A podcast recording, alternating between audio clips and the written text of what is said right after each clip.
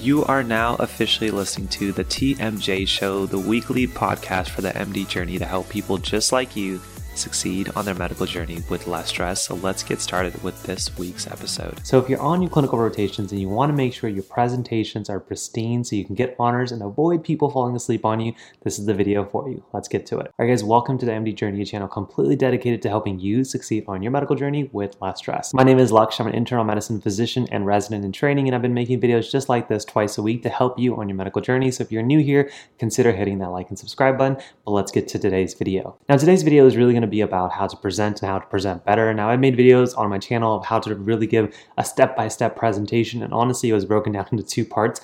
It was really popular on the channel. I'll link them down below. But now, as an internal medicine resident, I actually have to give grades to medical students on a lot of things, including their presentations. So I thought I'd make this video to tell you a few things to think about, things not to do, as well as a step-by-step way of how to present both new and old patients on a daily basis. So the first part of this video, we're going to talk about a three-part process that I use myself as a medical student, things and advice that I also give to medical students who I have to evaluate, and hopefully you can use them to help you do better on your presentations. So step number one is to really start with the end in mind and make sure all your details focus on it. And this is really a long way of saying make sure you focus on your assessment and plan first before you even think about giving your presentation. A lot of medical students are really good about giving the information of how a patient did overnight or the history and physical, because that's exactly what somebody told you and you're able to essentially regurgitate it. Med students don't have a hard time with that. But really where med students, including myself when I was in your shoes, have difficulty with is to take all that information and break it down into all the medical problems they have, as well as what you're going to do for each and every single one. The first thing that you need to do before you even get to your patient presentations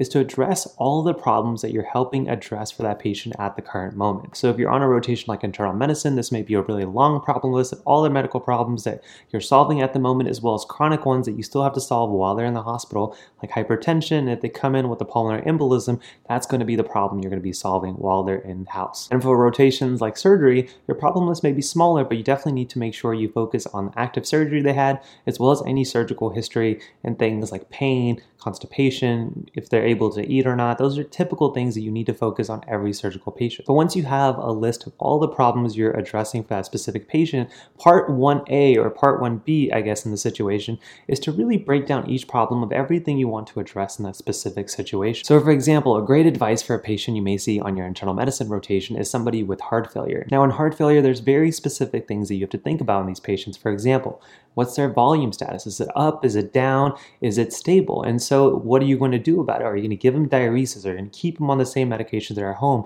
Or do you think that they're a little bit too diuresed and actually need to hold off on medication? That's part number one of heart failure. Part number two, are they on a beta blocker? Are they on an ACE inhibitor? Are they on SGLT2? There are certain medications that you think that they need to have. You need to really go through your checklist for heart failure. Is this patient getting everything done under the checkbox of heart failure? Same thing for a patient on your surgery rotation. What surgery do they have? What post-op day are they? Are they in pain? Are they able to eat? Are they constipated? Are they having diarrhea? Are they moving around? There's certain checkboxes you have to have on a surgical rotation for every single patient. Now, the nice thing about this is that once you have all the problems a patient has and know what type of things you have to think about in terms of management, then you can focus on part number two, which is make sure that every element of your patient presentation goes to ultimately helping some segment of your assessment and plan. So for example, when you're presenting a surgical patient, you need to make sure that you tell the attending about whether or not they're pooping, whether or not they're eating, whether or not they're moving around, how their pain is. Those are really the only things your surgeon probably wants to know on a surgical rotation. Compared to an internal medicine rotation, if you identify that the patient has a PE, something your attending is going to want to know is, are they short of breath or not? So if you're having difficulties as a medical student on your rotations of whether or not you should include something, if you start with your assessment and plan first and then create a mini checkbox for each plan, then you can say, okay, what piece of information do I need to give to my attending, if any, to explain this element? If it's a heart failure patient, I need to say, do they look volume up or volume down? In that case, it's going to go under your physical exam. But you may not have to present their iron labs or their liver labs. If it doesn't really pertain to anything in their problem list, it's worth having down, but not necessarily mentioning. So as a review, step number two is to make sure that while you're giving your patient presentation, and again, I have full videos of step-by-step of how to do this. I'll link them down below, is to make sure that every phrase, every kind of piece of data is going to help your assessment and plan that you'll ultimately give. Finally, step number 3 is make sure you're constantly reading the room. That includes having good eye contact, so that way if people need to, they can be recaptured into your presentation. And 2, that also helps you understand, like, all right, Laksh, we gotta go. Let's maybe only talk about the top 2 problems. Let's take these labs away. And if somebody asks them, again, you can always have them handy and be ready to present them just in case. So always make sure you start with the end in mind, and for each problem, kind of have a mini checkbox of all the things that you need to do in terms of management, things that you need to work up, and consults that need to be followed up for that specific problem. And then ask yourself, step number 2, is all the elements in my presentation actually contributing to the end goal? If not, remove it and just have it handy just in case your attending wants to know. And finally, make sure you read the room. So if people are kind of checking out, that's probably a good sign that you need to either catch their attention by having some good eye contact, and or also making sure that you're only including elements that are even more important and more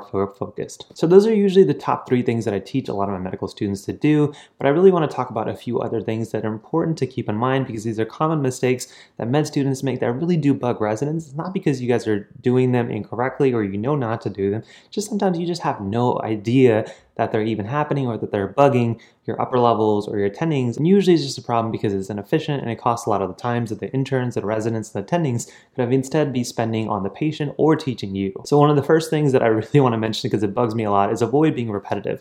A lot of things that I'll see medical students do, for example, is you'll have a patient who's been with you for like 6 days, 10 days in the hospital, and still the med student thinks that it's important to tell the attending who's also been with you on service for that long, this is Mr. Johnson, 48-year-old, who has been here for 10 days, post-op day 10 from a surgery he had because of A, B, and C. Like, you don't need to go through that roundabout again. And in a similar fashion, when you are giving your presentation and then you start your assessment and plan, I know medical students are kind of trained to say, okay, in our assessment, this is Mr. Johnson, 48-year-old. I was like, okay, goodness gracious, just tell me what you want to do. Like, that's really what I care for. That's really what the attending cares for.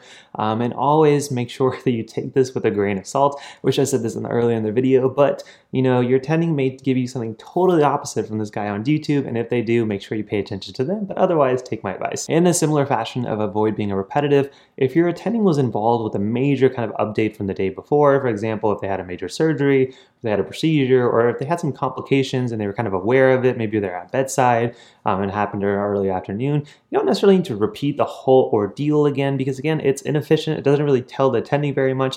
Really what they want to know, and really what I as your resident want to know, is what are we going to do now? What is you as a potential healthcare provider, as a future physician, want to do? That's really the main goal of a patient presentation. So make sure, do I really need to talk about this? And if so, summarize it in one sentence. For example, yesterday, Mr. Johnson had some chest pain, and all of his troponins and workups have been negative, and he has chest pain free today still. That's it. Move on. Now, another thing to make sure you're always mindful of is it's always hard to understand, where can I inject knowledge or things that I've looked up or things that I've read in articles, or things that I'll know from personal experience to show off to my attending without being a little extra showy. Some med students do this on one extreme or another. Some, will read a journal and say, well, although it's not related to this patient whatsoever, I read an article about this one gene impacts so-and-so. Like, what are your thoughts? Like, you're almost like having a conversation with the attending about nothing related to your patient care, and the attending's usually caught off guard, and it seems like a med student that's really just trying to suck up. Don't do that.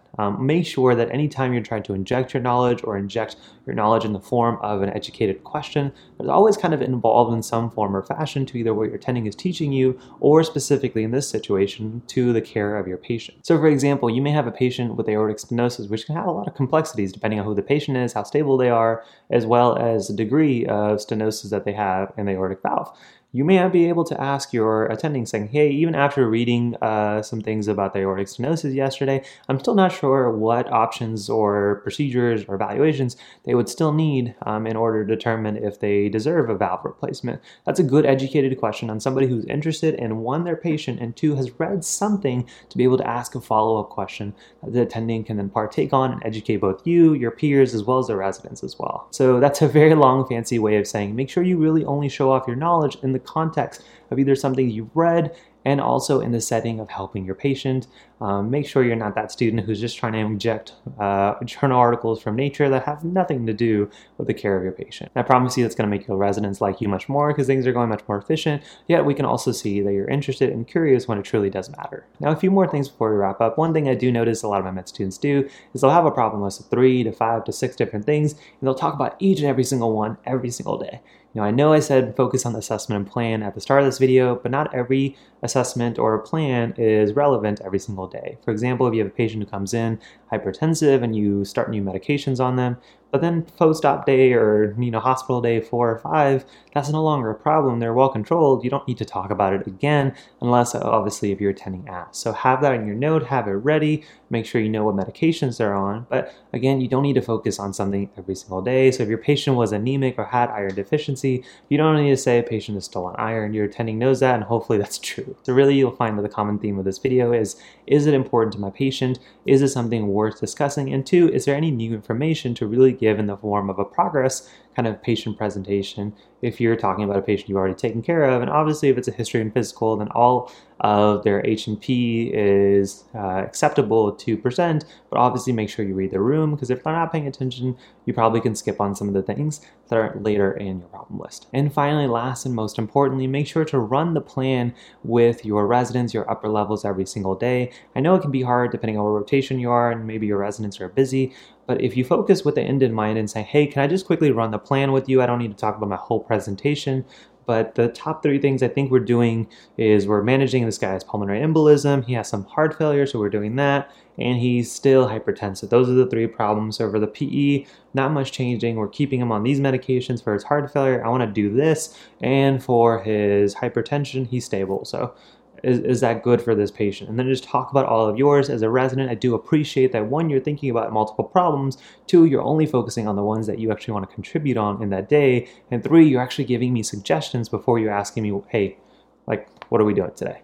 That also helps your grade. It's not only going to help you in your patient presentation, but it's going to show to your residents this person truly cares about their patients.